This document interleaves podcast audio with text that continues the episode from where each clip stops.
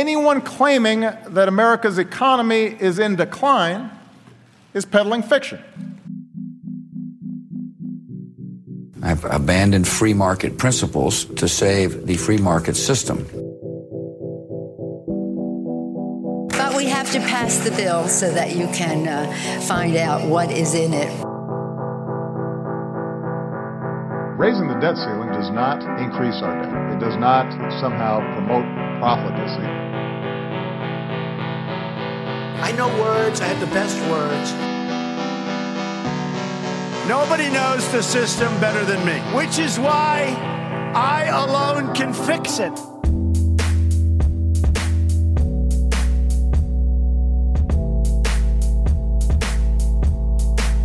What's going on, everybody? Welcome back to a brand new episode of Peddling Fiction. Back with me in our separate, very interesting looking studios is my better half, Justin Hillbilly Boy Campbell. I, of course, am your host, the voice and soul of so called fiction, Johnny Profita. Together, we are peddling fiction. What's going on, man? How you been? Oh, not too bad at all. Been a uh, relatively relaxing week. Maybe too relaxing, actually. Yeah, I've been I've been going a little stir crazy here myself. We've been locked down in quarantine. Uh, not actually locked down. We imposed it on ourselves just because we actually got the official tests back on Sunday that at least one of us has coronavirus. I'm assuming I do too. Um, but yeah, so we've just been sitting around this place, and uh, it, has been tough. We're we're getting kind of bored, running out of things to watch.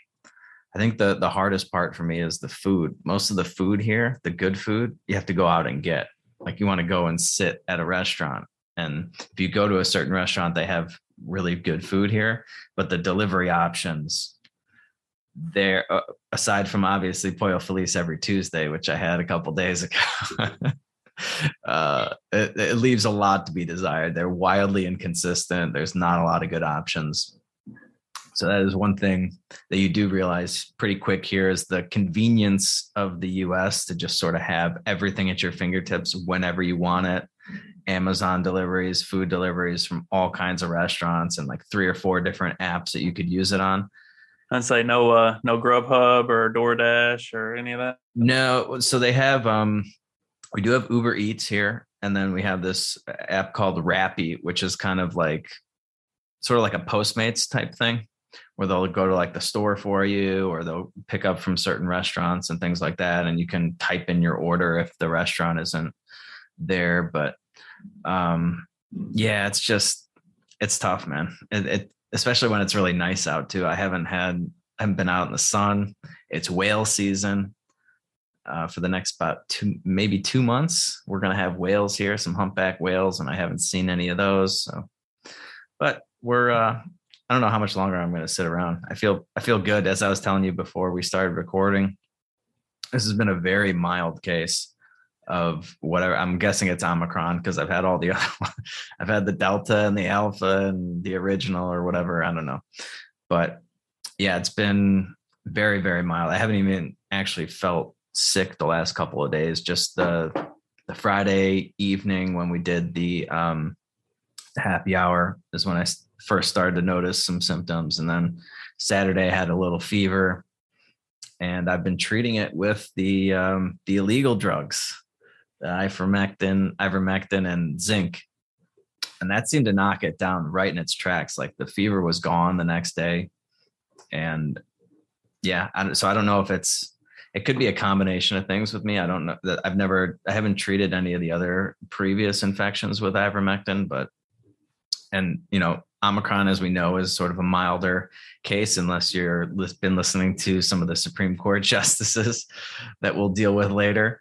But it's not nearly as deadly um, or severe outcomes as the other uh, variants. And so I don't know if it's a combination of that. Plus, I've had I got all these antibodies still who knows? But good news. It looks like I'm going to be with us for at least another another couple of days, this winter of severe illness and death has just not panned out at all. I was hoping to at least get a couple days off work or something. yeah, yeah. I'm sure there are. I'm sure. Well, I'm sure the people at YouTube were hoping I would kick the bucket, but looks like I'm going to survive and uh, be able to put out some great content for everybody. But um, yeah, speaking of the Supreme Court, I guess we can just hop right into it. Unless you got anything else you need to talk about, announce. Oh, what? Oh no, what's. Uh, yeah, well, what was your latest uh, hillbilly activity over last week? You got the Uh, chicken wire fence all tied up and ready to go. right now we're just waiting on the goat to have babies. So Oh, you're still waiting on the goat. yeah, so so that's kind of put uh, the barn comes in tomorrow. So I'll be putting up a I'll be putting digging fence posts and putting up a fence and and all of that stuff. Uh, possibly tomorrow. Depends on what time they deliver the barn. I do have to go back to work tomorrow. So so depending on when they deliver the barn, I may be doing that tomorrow. But as of right now, we're just we're just waiting on this damn goat to start popping some kids out. Huh? like that's that is uh how yeah, so how long do you are you gonna have to wait? Do you have any idea? see i don't know exactly what the gestation period is for a goat and she's uh, she's she's pretty fat like she's very clearly getting close but you have to wait for the built like once the milk the milk bag drops then it's about to happen and that hasn't happened yet so we're probably still another week or two away hopefully it doesn't happen over the weekend because it's supposed to be cold and snowy like if she can hold off until it starts to uh, not be quite so nasty weather-wise, that would be preferable. well, I'm sure it'll come this weekend then. yeah, that's t- that tends to be the way these things go. Yeah, the worst possible time is when it's going to happen. What's the the goat's name again? Trixie, Trixie. and then the the male is Ralphie. He's my buddy. All right. All right. Well, yeah, keep us updated on uh, all the platforms. So what do we got? So we got the uh, the private Facebook group. We're on Discord. Do we need to get that GETTR thing? Do we need to get on GETTR? I, I'm on GETTR and I don't use it. Uh, if it starts to look like something that it seems to be the closest uh, Twitter like platform similarity wise that I've seen, um, like it's a lot more Twitter like than what the accursed, uh, what was the one that got that uh, Trump liked and then it got nuked? Oh yeah. Um, crap. Now I don't even remember what the name of it was anymore. Obviously, it really left an impression. Anyway, it's this you know that was being touted as like the new Twitter thing, and uh, the GETTR seems to be more similar to what Twitter is than what. the fuck, what's the name of that? I'm drawing a blank on it too. Not that nobody expects me to remember the names of these things, but and say you're you're not the tech guy, so you're not supposed to. That's that's my job, uh, and I'm striking out terribly on that one. So anyway, it's not. Uh, that one doesn't exist anymore, and GETTR seems to be close, pretty close, but I, just I don't I don't have a lot of use for it right now. Uh, mostly for that first like week, it was everybody that I know and follow on Twitter was over on GETTR, uh, just saying retard and dumb stuff as often as they could to see if it would get on banned. Like, can we can we can we not be better than this? Like, I mean, I, I get trying to push the limits, but do you really have to push the limits that autistically, like right out of the gate? can we can we not work our way up to it? right yeah and and to just waste it on something meaningless you know it's like you can push the limits in a meaningful way you know try to have like um a joe rogan style dr malone interview or something Right, like, like, that where you're you adding have to value just say to the retard as many times as humanly possible. yeah let's just try to be as offensive as possible for the sake of being offensive and seeing if they'll kick us off this thing Right. uh, I wouldn't look that that gift horse in the mouth or whatever. If that's the right use of that phrase. And then there were people who were complaining that this was supposed to be like a free speech platform and they were getting stuff removed. It's like, well, quit behaving like a complete jackass and you wouldn't get stuff removed. Like you're obviously that's what's going to happen when you just come straight in and start doing this sort of stuff. Like don't be the retard that you want to use the word for. Like just be better. That's that's all I ask. Be be better, please. Okay. Granted, if anybody who spends any amount of time in the uh, Liberty Twitter sphere knows that we are not capable of being better. That's not that's just not in our DNA. So yeah, it, it's a little surprising. Like I guess it's not that surprising, but it's been so difficult to get another alternative platform to sort of take off. It, it, all these like it just seems like the the younger generations are always the ones that make these things popular. I like you know the TikTok thing. Um, it was Facebook, and then Facebook. You know, old people got on Facebook and they moved to like TikTok and Instagram. Everybody's on Instagram now, which we also have that, but again, I don't really use it. Um, I, don't know how you get one of these things going if you don't have that sort of big tech push behind you and Facebook buys you out I mean, at least on the the GETTR side of it, like they had the they got the Joe Rogan push, like because Joe Rogan and uh, Robert Malone mentioned it on that episode. Um, it got you know, and, and I think even I think Rogan even tweeted out his GETTR handle, and so it got a little bit of a bump. But as of right now, like I, like I'm looking at it right now, and I'm not seeing, I'm not seeing anything coming across on GETTR that I can't already get on Twitter, and yeah, and that well, I don't have to, uh, that I don't have to try to subscribe to everybody all over again. Like, I think that's an advantage that like Odysee has is if you have X amount of followers, you can automatically set your your Odysee account up through your YouTube, where that anything you post to YouTube automatically posts to Odysee. So then, if something does get taken down from YouTube, it's still there on Odysee, even though it got taken down. So that you know, there's some interaction between the two, and like Rumble and Locals are linked uh, in in some way. It's not a it's not a true linking. Like I've I've been playing with that. I don't know. The different tech platforms are they're interesting, and there's a lot of uh, like variability in the way they all work and the things you can do with them. But as of right now, like I mean, Facebook, Twitter, YouTube, those are the ones that like that's where it's at. And for as much as some of these other platforms are trying to be an alternative to those things, it's it, it's a it's a tough market to really get into for yeah.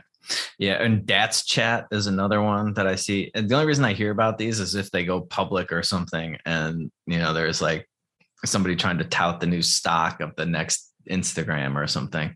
That's pretty much the only time i i hear of these new platforms unless it comes up in like a yeah like a joe rogan thing which speaking of that i don't know if you saw that there was like a couple hundred doctors and scientists wrote letters to Spotify, wrote an open letter to Spotify to try to censor um, Rogan and all the other things on their platform. Did you see this? No. See, I think I got it. Yeah, I got it here. So, yeah, 270 angry scientists cite uh, mainstream media fact checks and open letter urging Spotify to censor. Oh, was specifically Joe Rogan so yeah, they didn't like they didn't take. And this is all because of the Robert Malone, the Dr. Robert Malone um, interview that he did. I, I love when I mean, if Spotify actually caves to people that write letters, they've got they're the biggest spineless jellyfishes on the face of the earth. I mean, like letter writers, like go ahead and write me a letter. I'll just laugh at you. like, they so they yeah they got together and they're so upset that spotify would give him a platform to spread misinformation. And none of these uh, doctors apparently have nearly the resume that uh, or pedigree that dr malone had. Um, let's see yeah. Just yeah it's all about the vaccine stuff. Many of the statements have already been discredited apparently according to them put that into some uh, some major quote quotes there. I haven't. Have you seen anything discrediting that what was said in that interview from like a an actual authority on the matter?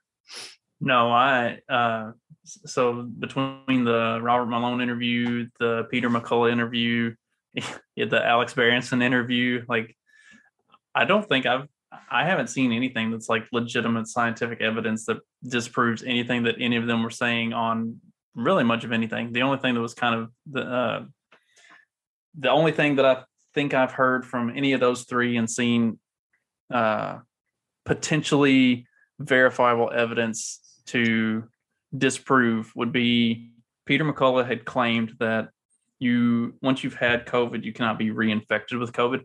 Um, so like so like people who have had it two or three times, what he's what he was saying is that you may have had it once, but the other times it probably was something else and with a false test.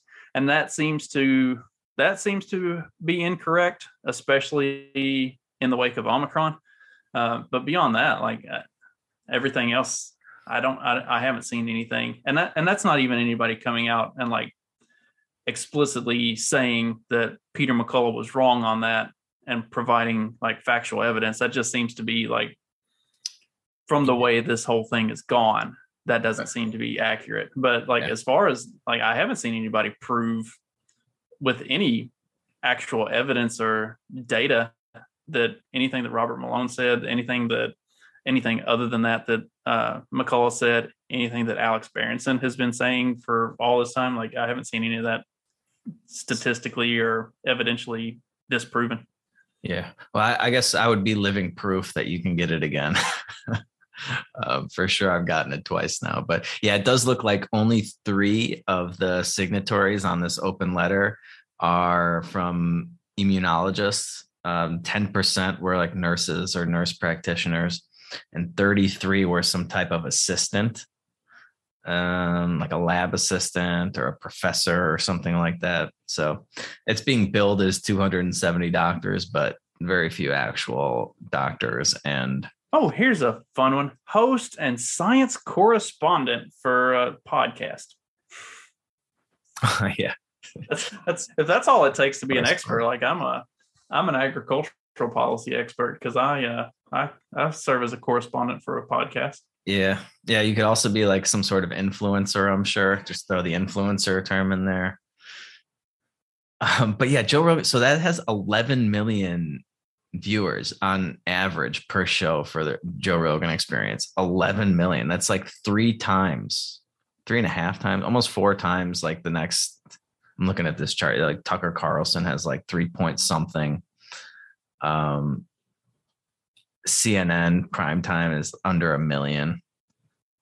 Yeah, I mean he's crushing it. So maybe yeah, maybe he can get this GETTR thing off the ground. I don't know. Um, I saw um, somewhere that the uh, the Dr. Malone episode had hit like fifty thousand or fifty million downloads. Yeah, I mean that that was definitely one of the the most uh, touted interviews. Like I was seeing it every like every news article, every website I went to, like somebody was mentioning it, mentioning it everywhere, and like a lot of like not even just the, the circles that we normally sort of get our news from and things like that, just like the the regular plebeian sites that people go to. Is it plebeian? Plebeian? I always forget how to pronounce that. but uh, anyway, um, the uh, the big news of today, at least as far as I'm concerned, and I think when I asked you, you mentioned the same exact thing, and it coming on the heels of the, solo episode I did this past weekend, is that the Supreme Court has officially ruled on the Biden OSHA vax mandate and they blocked the one. If you guys recall, there were two different cases brought against, uh, I guess you could say the Biden administration, but one was like the Department of Labor or something like that. But they were all about these vax mandates. One was for healthcare workers that worked in hospitals that provided Medicare and Medicaid services. and the other was for businesses that had 100 employees or more. So there were two separate cases in front of the Supreme Court. And they blocked the one for the vaccine or test rule for US businesses with 100 employees or more, but they allowed the vaccine mandate for uh, healthcare workers that provide Medicare and Medicare services. And I thought that was kind of interesting. You know, I remember I was I think I mentioned on the episode that I was seeing a lot of these articles that, uh, especially from more left leaning outlets, that they were convinced that the Supreme Court was going to block everything. I really didn't get that impression from listening to most of the oral arguments. So I, you know, I was pleasantly surprised, I guess, that they blocked the um, the uh, one for businesses but the the one for healthcare workers I thought was interesting. We have some audio for that that we can play in a, in a little bit, but it, it does seem kind of weird without digging into this at all that one would be allowed and the other one wouldn't. Did you kind of have that a similar uh, outtake on that? So Friday evening after uh, after hearing kind of the original arguments and everything that were that were going on as they were hearing the the case for each of them. See, I, I had I, I was not very optimistic at all. This uh, this conservative court has proven itself to be kind of unreliable, especially where Kavanaugh and uh, Amy Coney Barrett are concerned. They they've they've been extremely unreliable just over this last year. Um, so I, I was not super optimistic after hearing the or the arguments and stuff on Friday, I felt a little bit better about at least this part, but I, I wasn't necessarily surprised that they kept the the order for healthcare workers in place. Like it, it did kind of seem uh, from the line of questioning that they were using in looking at both sides of that. I, I, did think it was interesting that they brought both of them at the same time, but I guess that uh, I guess that kind of makes sense. But I kind of thought maybe they would be separate uh, issues. Uh, but yeah, I, I, was pleasantly surprised that they shot down the the big businesses, anybody with over 100 employees, uh, the mandate or testing, um, especially after hearing them on Friday. Like it really seemed like they were leaning in that direction. The fact that it ended up actually going six three and Roberts sided with the the other conservatives because Roberts is for whatever the mainstream media wants to push on on Roberts, he is not a conservative. Like he yeah he he tends to lean more towards the progressive side of things. Uh, he yeah he does, and he really fucked us on Obamacare. I, I was I was thinking at the time like they must have something on like somebody had some dirt on him to get him to vote to that Obamacare was uh, constitutional, which is absolutely absurd well, and the thing that, like, the thing that the that the liberals always bring up with with Roberts is that supposedly, and I would have to look a little more, uh, a little more in depth into it, but supposedly eighty percent of the time he votes with the conservatives, but it it's never on the big stuff, like the big stuff that's actually in the news, the the legitimately important stuff. He never sides with them on that stuff. So, like, I I don't care if he votes conservative on right. everything that doesn't matter. Like when yeah. it comes time, when it comes right down to it, and it actually matters. That's when he's always a failure. So like he's he, he's a uh, he's a progressive as far as I'm concerned. Where where that goes. Yeah, not all legislation is created equal, and it just I that's when you do the percentage thing. It's like okay, but what about the biggest issue? And and he he really fucked us on that one. But I, you know, I I think I had some of the I played some of his audio if I remember correctly. I could be getting that wrong because I listened to a lot of audio clips, and I was telling you it took me forever to put that episode together. But um, based on his questioning, I I was thinking that he I was like, oh, he's he's leaning towards blocking this. Um, and the three that I knew for sure weren't weren't going to go for it uh, was Sotomayor, Kagan, and Breyer. Uh, I had some Breyer clips. That guy just had like the most pompous uh, way of asking questions. It was driving me crazy. Like, this is all they're asking. That's it. It seems reasonable. and I just didn't have time to play it. But he was, yeah, I, really can't stand either, all three of those uh, justices in particular.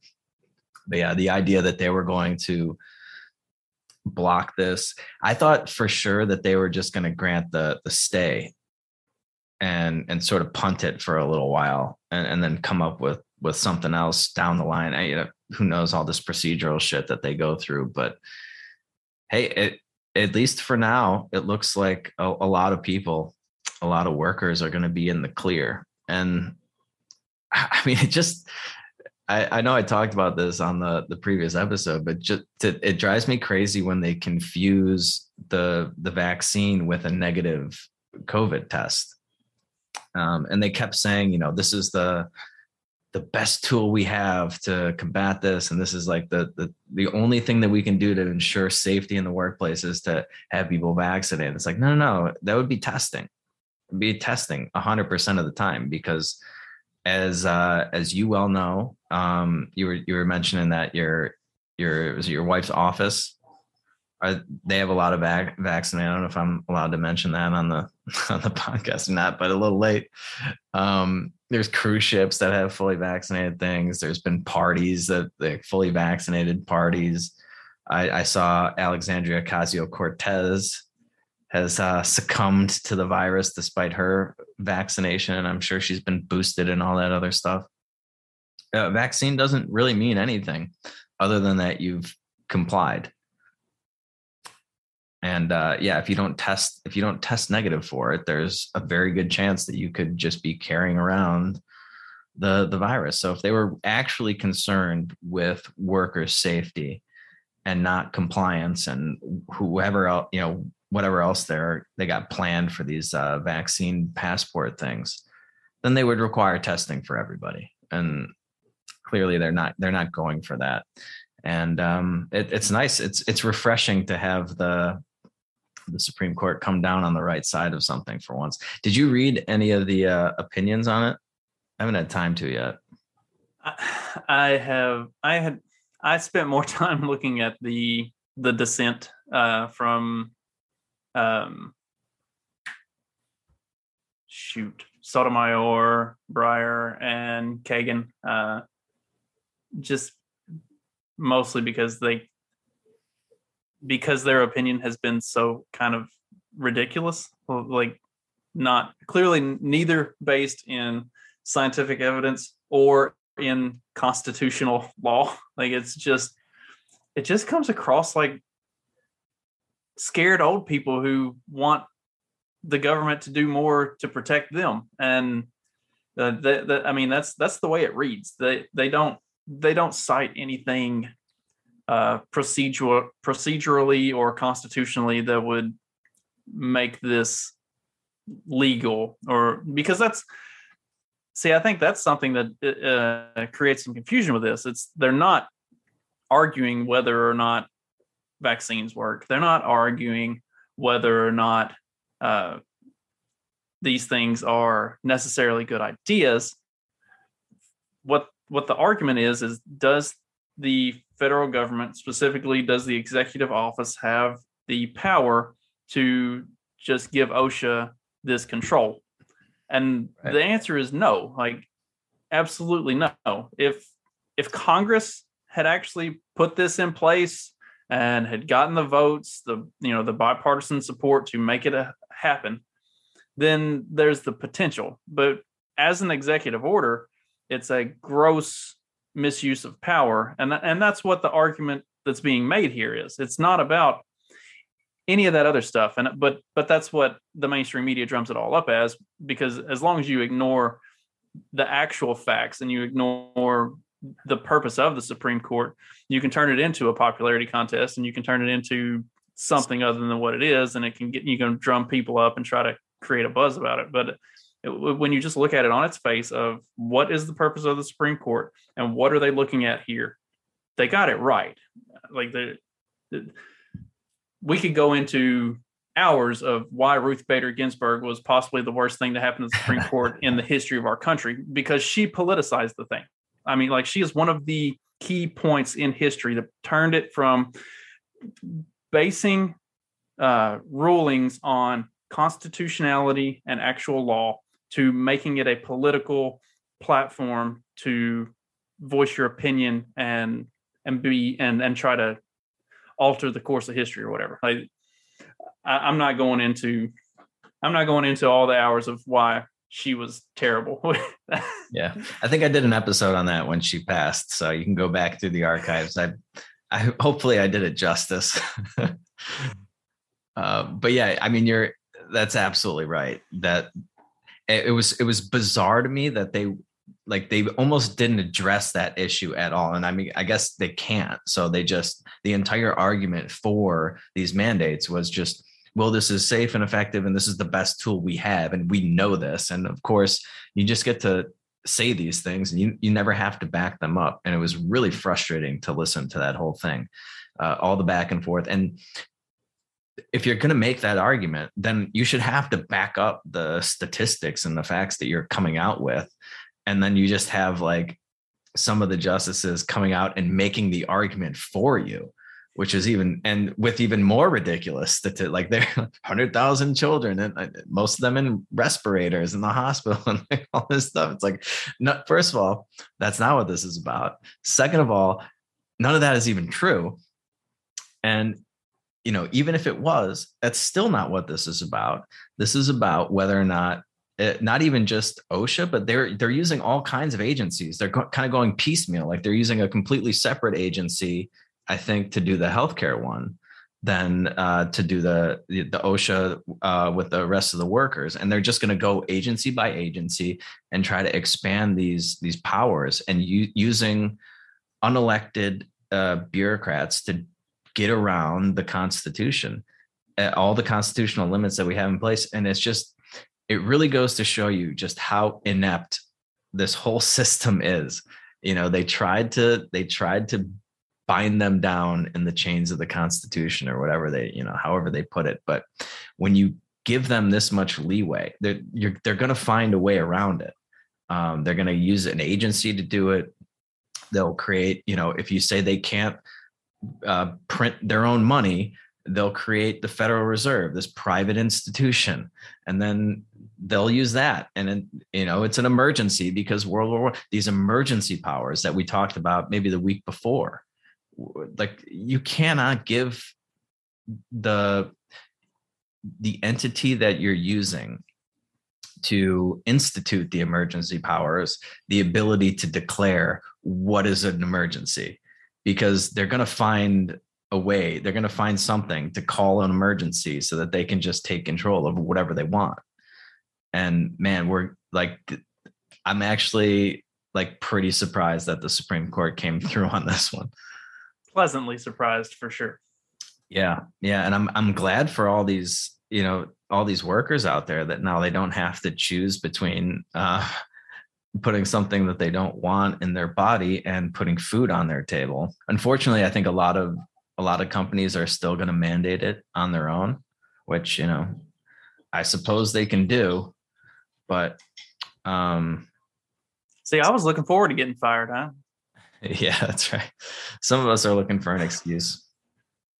And uh it's it's, it's funny. Uh we had we had a meeting, I think it was Friday. It, it had to have been Friday. Um to talk about the impending uh, regulation and the testing requirements and the vaccine stuff. And, and the company that I work for was not going to require a vaccine, uh, mostly because I think across the globe, less than 40% of the company is vaccinated. And at many locations, it's well under 30%. And the location I work at in particular, I don't think anybody who works on my, uh, no, I take that back. There is one guy that I know for sure is vaccinated, but I, like okay one out of 15 people that work for me is vaccinated like and uh, and of the unvaccinated ones pretty much every one of them was like yeah i'm not getting tested weekly either so they can fire me or they can drop this but we're not we're not playing this game and, and i mean not to toot my own horn or anything but we're the best block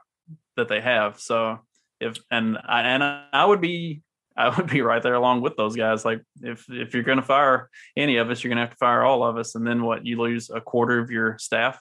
Like yeah, nobody, nobody, and that that's just a quarter of your staff based off of my block. That's you know I don't know how many on the other blocks would be in the same boat. Like how how many employees are you willing to lose? Uh, so it, it was going to be it was going to be tough uh, for a lot of these places to try to to implement this sort of thing. Like unless they just are willing to shut down the entire economy, which they've proven that they are. But yeah, and it's well, it's nice that they at least now have the out where they don't have to enforce this. And it does go to show you, you know, two things that uh, I've sort of been a proponent of for the last, you know, five or six years or so is one like the the job that you have, make yourself indispensable. Uh, you'll have a lot more bargaining power when it comes to just about anything. You know, if you want to negotiate a higher salary or more time off or some sort of fringe benefit, make yourself indispensable.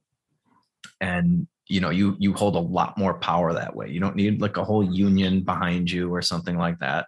Just make yourself as as important to that company uh, functioning as ever.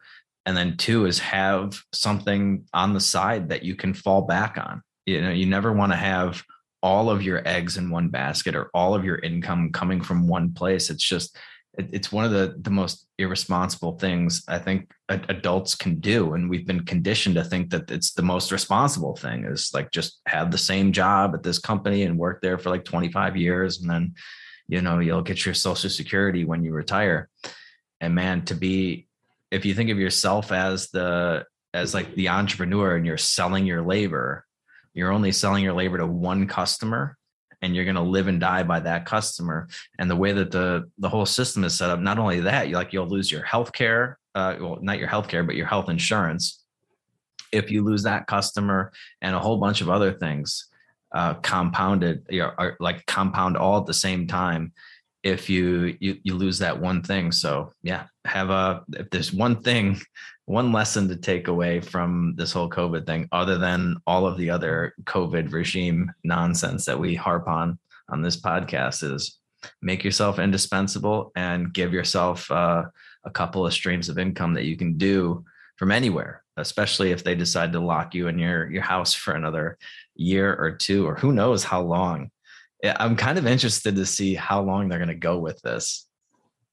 And did you did I tell you about my uh my dock clerk got COVID and so they were sending people home who had been in contact with him and my boss came around to me. I was like, "So, do I have to go home?" He's like, "Oh, you would have been in contact with him most of the night, wouldn't you?" It's like, "Yeah, we work pretty closely together." He's like, "Uh, are you feeling sick?" No. It's like, well, we don't have anybody that can replace you and do your job. So if you're not feeling sick, you're just going to stay at work. Okay, Great. Okay. I got looking forward to a couple days off. And no, no. Yeah.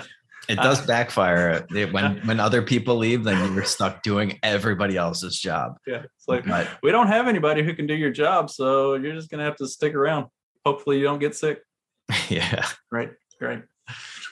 But uh, I'm surprised that in your situation you didn't want to stay at work. I think a lot of the people I work with that like are, are stuck at home with their kids all day are dying to go back into the office. Like they're going in now, like once or twice a week, because they don't want to be at home with uh, their Brady Bunch family.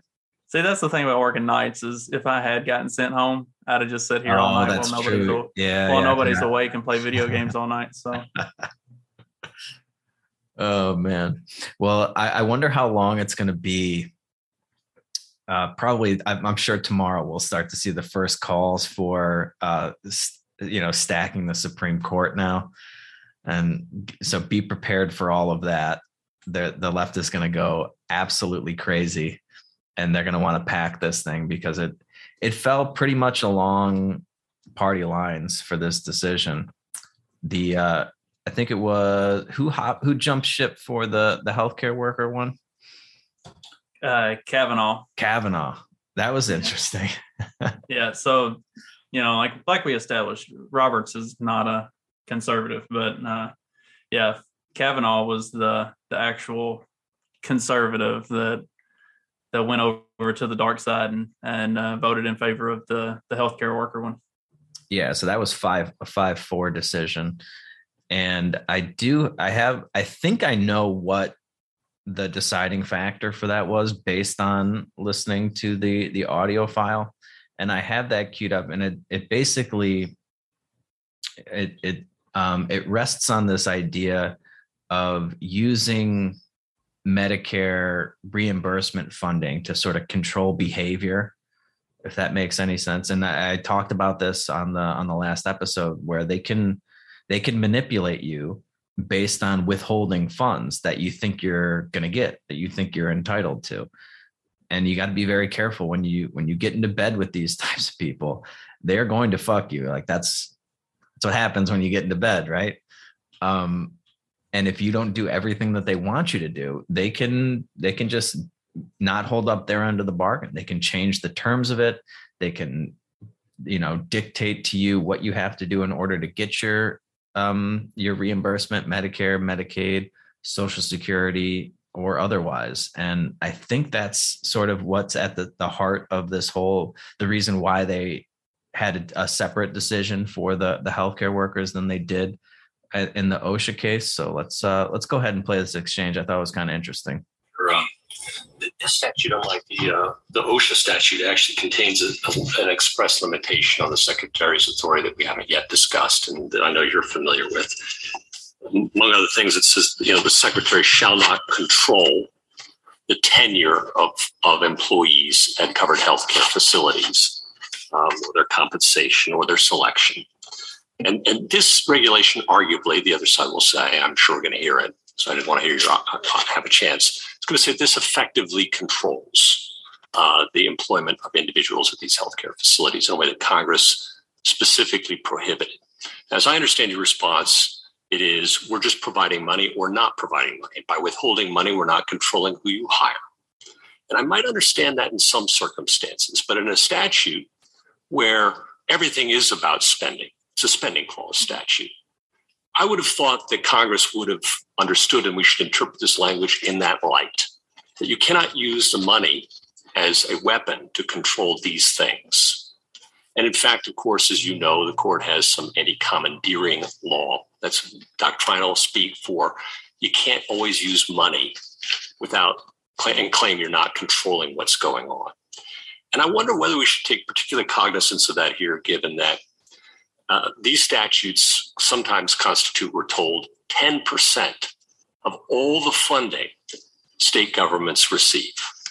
This regulation affects, we're told, 10 million healthcare workers and will cost over a billion dollars for employers to comply with. So, what's your reaction to that? Why isn't this a regulation that effectively controls the employment and tenure of, Uh, of healthcare workers at hospitals an issue Congress said the agency didn't have the authority. That should be left to the states to regulate so Justice Gorsuch, you're talking about Section 1395, uh, and that says that nothing in the Medicaid Act shall be or Medicare Act shall be interpreted to authorize any federal official to control, as you say, tenure, staffing, the practice of medicine, or the administration of entities. We read, as the Secretary has long read, that to mean that he can't dictate particular decisions: hire this person, don't hire that person, you know, treat this patient this way, not that way. That that's what control and supervision means. And can it can it can it mean though? Could it mean? Should it mean? Have we in other cases interpreted similar language to mean you can't use money in a way that commandeers a state or private entity? So I, think the most direct answer is that that's not, it can't mean that in this context because you have to. Could, could it mean it? And do you agree that it means that in other contexts? I, I, control and supervision can mean different things in different contexts, but I just I do want to get out that they have to mean something that's so. so but, uh, fine, i will let you do it. I promise. But you'd agree that in some contexts, in some circumstances, that's a possible meaning. I think it may be a possible meeting. I don't think it's the most natural reading. All right. And, now you get to go. Go ahead. Got it. Thank you. I appreciate it. So the reason why it can't mean that here is that succeeding provisions of the Medicare statute authorize the secretary to do or actually do directly by Congress uh, exactly that sort of standard setting that the secretary is engaged in here. So just take the hospital statute that we've talked about a bunch, 1396 XE. There's provision or we talked about E9, which is health and safety. The preceding provisions say things like you have to be staffed by doctors and the doctors have to have particular licenses. You have to have a certified nurse on duty 24 hours a day. You have to have a budget plan that meets the requirements of another subsection. Okay, so that doesn't control, but somewhere along the line, you move from general regulations that outline things you, you, the hospital, have to do to somewhere more directly where you are controlling or supervising. We agree? Yes. There's a sliding scale in there. I'm not sure about sliding scale. I would say standard setting, we can tell from that context. There's a range. Can we agree on that? Sure. Okay. Where's the line?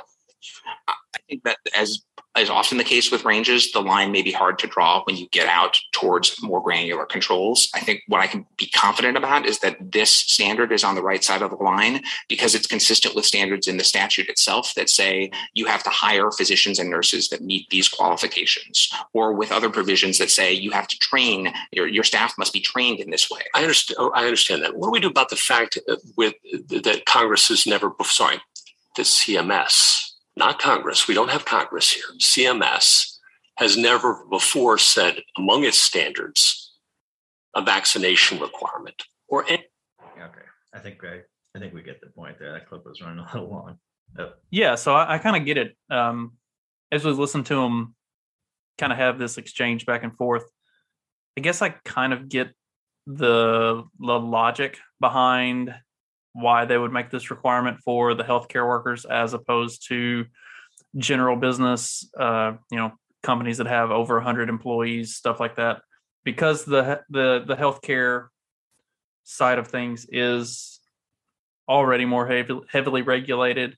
There are a lot more requirements and stipulations on on that industry, on those individuals who work in that business. I guess I don't like it, but I get it like uh, if that makes sense. Like i i don't personally agree with it but i can see how to some extent especially because a lot of the i guess a lot of the medical industries uh, uh, regulations and stuff are actually by law through uh through congress like actually congressionally approved stuff. So so that has a little more teeth than just the Biden executive order for general businesses of over 100 employees. Like that, I, I, I don't like it, but I can see it. Uh, yeah, I, can, I can't poke a lot of holes in it. Whether right. I, yeah, I mean, I mean, if you're gonna sort of put your hand out and take money from the federal government,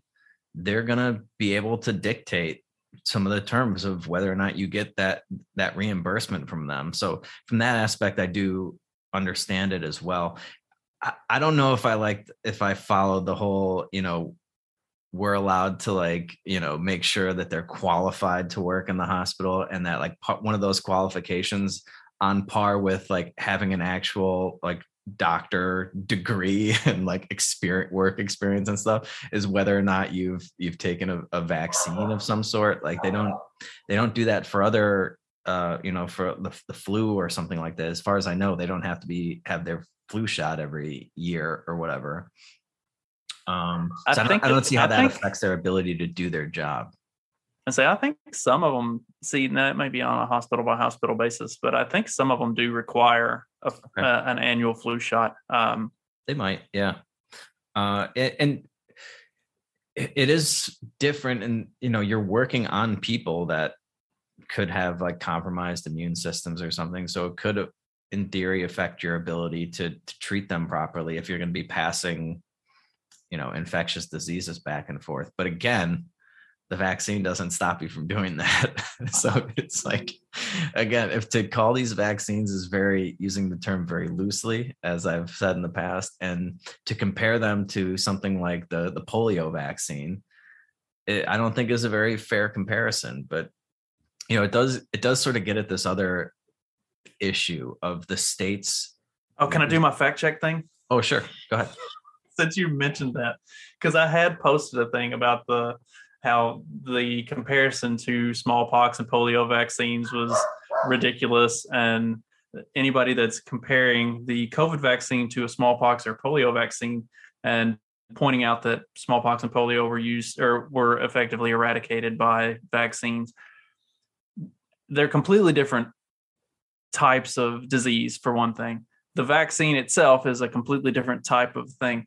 Well, so I got fact checked on on all of this that said there are that there were actually breakthrough cases of polio following po- polio vaccination. Like, okay, sure, there weren't like 20 to 50 percent breakthrough infections mm-hmm. with polio vaccines. Like the the very like of oh now I'm trying to remember what the exact number was because it was like in the hundreds, like of of all of the you know millions of people who got polio vaccines, like uh, uh, in the hundreds had breakthrough cases.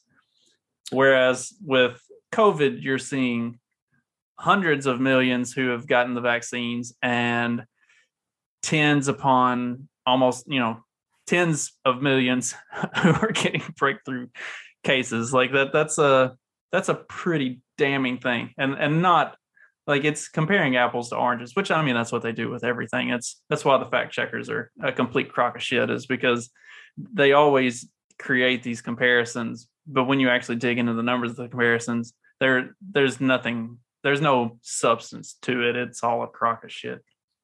Yeah. Well, and you know, they didn't have to mandate the polio vaccine, if I remember correctly. Um, people because pol- like you you knew people that got polio and then they couldn't walk and like their body just completely broke down.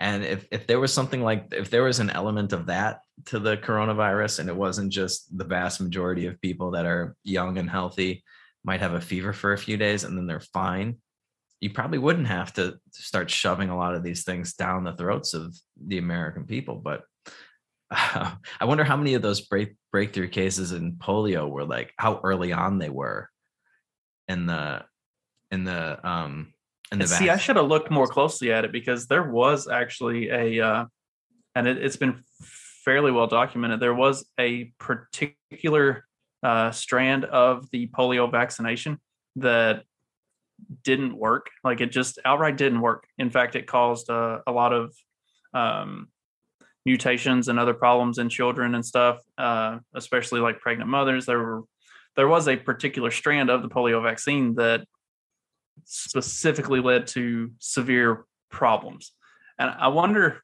I wonder how many of the the breakthrough cases that they include in this, you know, saying that polio did have breakthroughs, uh, were actually from that particular strand of the vaccine that didn't actually work. Like like because that and that was that was known. Like there was a particular strand that yeah. something about the science was wrong with it and and it didn't work uh like and they actually admitted that and there was a big recall and like there was you know there have been studies done and everything how many breakthrough cases does it take for them to admit that the COVID vaccine doesn't work and to, to actually come out and say, yeah, we might have been wrong on that one. Uh, well, that, that it'll never that's happen. The thing. Like my guesses with the polio vaccine, and they can fact check us on this, but like all those breakthrough cases were like really early on in the in the vaccination process. Like today, we don't have breakthrough cases really we have people that stopped getting vaccinated for polio right but like if we were to continue this vaccination process for covid-19 we'd be having breakthrough cases all throughout the entire process and it, would never end you know like every every case is going to be a breakthrough case because the vaccine's always like six months behind the newest variant. Uh, it, it's uh, it, it's really just bizarre to to have to to watch them have to make the arguments in front of the Supreme Court for the efficacy of these vaccines was it was really something to see. And that, and that's one of the points that I was trying to make was I wish there was somebody there that could make um, the counter argument, like just counter all their ridiculous statistics, but also to make the case for, you know, the anti-mandate case based on libertarian principles. Uh, like, you know, just to have like God, like Tom Woods was there. That's that's all you would need. Just just but give Tom Woods a microphone for 40 minutes and let him talk about this. And I, I think it, I mean, you'd probably still get the six to three split, but the case that would have been made would have been so much more convincing to the the American people that you you would know that it wasn't just like a political thing. You know, it wasn't just a Democrat Republican thing. Like this is a principled argument, and it makes a lot more sense. Uh, the other, the other thing that I thought, you know, the other takeaway from this whole uh, mandate for the healthcare workers that get Medicare reimbursement is this you know, like how neutered the states have become in our republic, right? Everyone wants to call it the democracy. But, you know, and a lot of the things that made it a republic have sort of been withered away through the the passage of time of politicians getting around all of the controls you know like the the senators used to be elected by the state legislatures so the states would have a lot more power that now it's just like a popular vote um but this this thing where like the federal government has figured out a way to manipulate the states by giving them all this funding. And that's another thing that we've seen with the coronavirus you know the rescue packages is hundreds of billions of dollars for states and that have blown gigantic holes in their budgets like you know illinois namely the the city of chicago california. All these places are getting tons of federal money because they they desperately need it. In the case of chicago i know california was running a budget surplus for like the first time ever or something but uh chicago is not. Uh chicago's broke and the only thing keeping them afloat uh, is this federal funding that they're getting. And that makes the state of Illinois just beholden to the federal government. And it's it's the way you know the the whole design of the Constitution was like the states were supposed to retain a lot of power, and anything that was not explicitly delegated to the federal government was supposed to be left up to the states to decide. Well, now the federal government has created this printing press that the states don't have access to. Only the, the federal government can run the, the the printing press through the Federal Reserve and by doing that and promising states funding for this and that, that's that goes to exactly what Gorsuch was getting at. They're manipulating the states to get them to do what they want through the threat of withholding funds. And it's just yet another workaround that, you know, these uh these politicians they're very crafty this government organization they've if they're good at one thing it's getting around all of the rules that are supposed to prevent them from doing things they'll find a way and th- this this you know creating being able to create money out of thin air and promising it to people states and other countries they do the same thing with our foreign policy where they you know they'll give you you know hundreds of billions of dollars to some country somewhere and we get that we manipulate them that way. They do what we want and if they don't do what they want uh, we want we threaten to take the money away. And um, in the case of trump you might get impeached for it for the quid pro quo there but uh, it doesn't seem to bother the the politicians to do it in every other facet of government it's just uh, standard operating procedure you had hit something kind of uh, which we've talked about it before. I guess when Omicron was first kind of coming around, um, you know, you mentioned that the vaccines for this are always going to be like four to six months behind. Scientists predict that Omicron will peak mid-January, uh, and they're already saying that a number of states they think have already peaked and are starting on the downside. Like, so it's it's almost over with. But it would be if we were going based off of what the original projections projections were uh, when Pfizer and Moderna were talking about it when Omicron first became a thing, you know, a month and a half ago or so.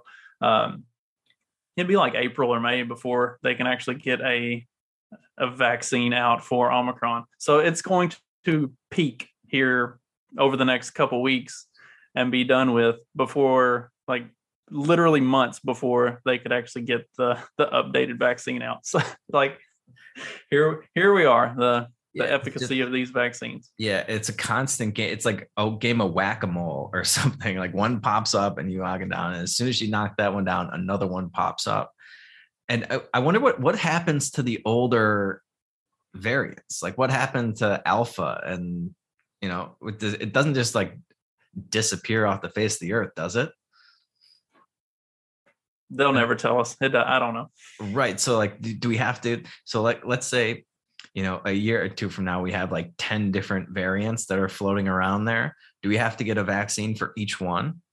Because each vaccine is specific to that variant. Like they can only target that one spike protein, at least with the technology that we have now. So you got to get like your your alpha shot and the booster for that, your delta shot and the booster for that, the omicron and the booster for that. In order to be safe, you know, from from these very very serious uh, viruses that you know I, I I heard there was like a million cases a day now, or at least one day had a million cases. You know, I closed the Worldometer site and stopped looking at numbers like uh, about a month ago. I, I, couldn't I couldn't tell you. Yeah, yeah, but it, it hit a point that when literally every report that was coming out was only talking about cases and as you dug further into the report, like at the very, very bottom in the footnotes, it talked about how uh, hospitalizations and deaths were actually down and severe cases were actually down. But the only thing they were talking about was total cases. That's what I'm, like, I'm done. At. I'm They're, done with it. Like it's yeah. it's over. I'm I'm not paying attention anymore. Right. That that's kind of what I was getting at. They're back to cases now. Because originally it was cases and they're going to uh, overrun the hospitals, and then that didn't happen. Then it was deaths and then you know we go through the whole cycle again and we're back to cases and like i said i, I just had a case of it uh, it was not if it, if what we weren't going through is what we're actually going through i wouldn't have even mentioned it to anybody. I wouldn't have changed my daily routine at all. I would have just gone through life normally. You know maybe i wouldn't be around a lot of people if i was feeling you know if i had a fever and everything I'm like oh i'm sick i'm going to stay home today. But I would have stayed home for like a day or two, and then I would have been out about doing my normal routine, and uh, wouldn't have wouldn't thought mentioning it to anybody. Would have been like, hey, you know, like I can't, I got COVID. Like some some of my like a friend of a friend is down here now. Like, oh, we just got in, we're here till Friday. I was like, sorry, I got COVID, and uh, that was actually kind of a blessing because I didn't really want to hang out, but. it is a great excuse in some regards but yeah, I mean, I I had a case of it. Okay, who cares? Who cares? I'm fine. I'm fine. Goes on. Around me fine. Yeah. Um. Anyway, do you, you how are we doing on time here? I think we're we're probably running a little long. Yeah. Do you want to do this uh Kyrsten Sinema thing? I think we got time for that? Oh, uh, maybe if we make it quick. Uh, I mean, it's there's not a whole lot to talk about with it. It is fairly quick. Um, so the oh, what I do with that article? There it is. Okay. So Sinema took to the Senate floor to reiterate her opposition shortly before Joe Biden was to meet with the Democrats to urge them to unite around the idea to pass a law. Um, and this law is for the voter rights reforms. Um, so Kyrsten Sinema and uh, Joe Manchin have not been on board with this. The Republicans are 100% not on board with it to the extent that the uh, the Democrats have been floating trying to upend the filibuster, which they've been talking about that for a couple years now anyway. But, uh, but they can't get Manchin and Sinema on board with that either. So so that whole thing is dead and dead on arrival.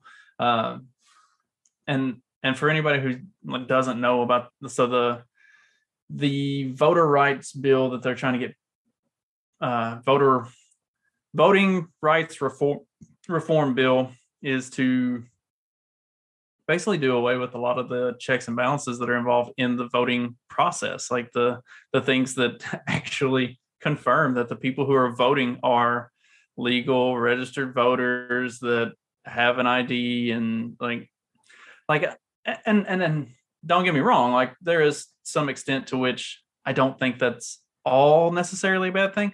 Like somebody who is a convicted felon that had a drug charge for marijuana 20 years ago. Like all right that guy should probably be allowed to vote. But the like they're wanting to push this in the direction of like the new york style allowing illegal immigrants to to just have free run to vote. Like that's what these these voting rights reforms are trying to do and they can't get the more moderate democrats on board Yeah, it's anytime they say voting rights, they they really just mean ways for to get people around uh, voting restrictions. Um, and I mean, as far as restrictions go, it doesn't, you know, I, I think the only restriction should be you are who you say you are, and you should have to prove that and that you're actually a citizen of the country. I don't think those are unreasonable things. If we're going to have a system of voting, um, you should have to prove that. And it's it's weird that you have to show more onerous proof of identification and uh, compliance to go to a restaurant in Chicago than to vote in an election. And I really think that you know if the if people against this, if like you know from the Republicans' perspective, if they were smart, they would turn this around. This whole, especially if they go through with the vaccine, if these vaccine mandates actually end up do getting passed in some regard, they should require vaccination for voting. Why not? I mean, you can't be standing in those long lines unvaccinated to vote. and then you could then you could watch um, every uh, left wing in America just go completely ballistic. Well, because a lot of the illegal and and even the legal immigrants that they're allowing in right now are unvaccinated. Like that's not something that they're putting requirements and restrictions on. That and also the uh, African American community also pretty low vaccination rate in all these big Extremely cities. Extremely low.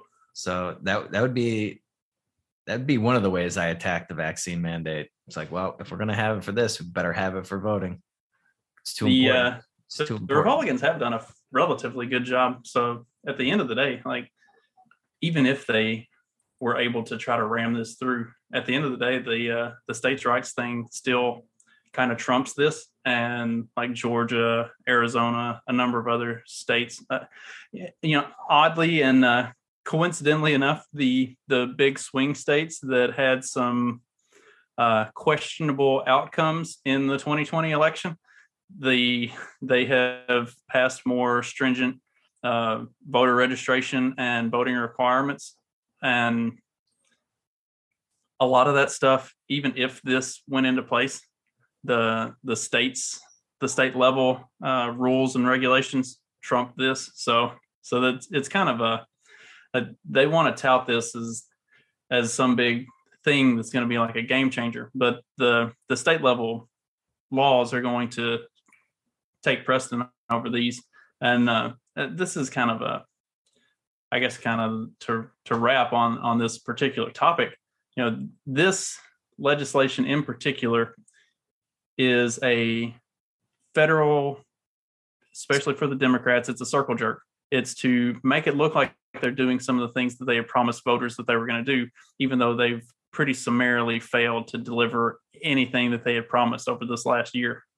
So like this is this is like their last ditch effort to try to say, okay, look, we won at this thing. Like, sorry that your you know gas prices are twice as high as they were this time a year ago, and sorry that there's no food on the shelves, and sorry that uh, immigration reform hasn't actually happened, and sorry that we haven't defunded the police or done anything with criminal justice reform, and sorry that none of the other policies and stuff that Joe Biden ran on got have had even a, min, the most minuscule amount of of work being done on them. And never mind that you know coronavirus hasn't been solved like he promised it would be, or anything else for that matter. We got this one thing, so don't vote us all out of office, please. Right. You know, it's it's funny because every time I dive into like the comment section on some, you know, something that uh politics like a you know Biden or Kamala Harris or uh, Bernie Sanders or something, they'll post something and I read the comments like, when are you forgiving student debt? Forgive student debt, forgive student debt. I think that's the biggest one that people are so pissed off about because they actually thought that they were going to get their student debt wiped out because they elected Joe Biden. What a bunch of suckers. yeah. I hopefully that, you know, they'll, they'll start looking to alternatives uh, politically speaking, you know, that aren't going to promise you a, a bill of goods and, and take, so much more from you than they actually deliver. But um, yeah, a lot of this will be left up to the states, especially that that was another point that the Supreme Court justices were making. The ones that actually blocked this were like, why don't we just leave this up to the states? So you might be in a state you're not in the clear yet. So I guess uh, we'll have. Republican supermajority here. So as long as they don't turn all turn around and start acting like a bunch of moderates or progressives, we may be in decent shape. There you go. All right, man. We should uh, probably wrap on that. You got anything you need to announce? Anything coming up? Oh, oh. So I, I was talking to you about it before we started the show. I've been doing these Tuesday night live streams. They've been a lot of fun. Uh, did one last week and talked about. I can't remember what it was. Uh, we we drink and talk shit, and uh, it's a, tons of fun. Uh, but this past Tuesday night, we talked about uh, why the 19th Amendment was a mistake. That was a whole lot of fun. And then, uh, oh, so two weeks ago, we were going to talk about January 6th, which we didn't talk about it very much, but uh, we we all got drunk and enjoyed ourselves. So this up, upcoming Tuesday night, we are going to be doing a Mystery Science Theater 3000 style review of Minority Report. So it's going to be me, DL Cummings, and Mark Metz, our three little heads in the bottom of the screen as we as we watch Minority Report and talk shit about it throughout the whole thing. So it's going to be a lot of fun. Check, uh, come check me out on the Fact Check This podcast YouTube channel as we do a live stream review of Minority Report. Awesome. Yeah, that's going to be a lot of fun. And don't forget to follow us on Twitter at Pedal Fiction. Join the fi- private Facebook group and or become a supporting listener of the show by going to peddlingfictionpodcast.com. Set up a monthly recurring donation, and you can join us every other Friday for our own little happy hour where we drink and talk shit. Um, we won't be, re- I don't think we'll be discussing amendments to the Constitution, but it could come up. You never know. You never know when uh, Sean's around what he's going to want to start fights with. So if you guys can do all that for us, we will be back next week with a brand new episode for you. And until then, you know the drill. Just keep on peddling that so called fiction. Peace.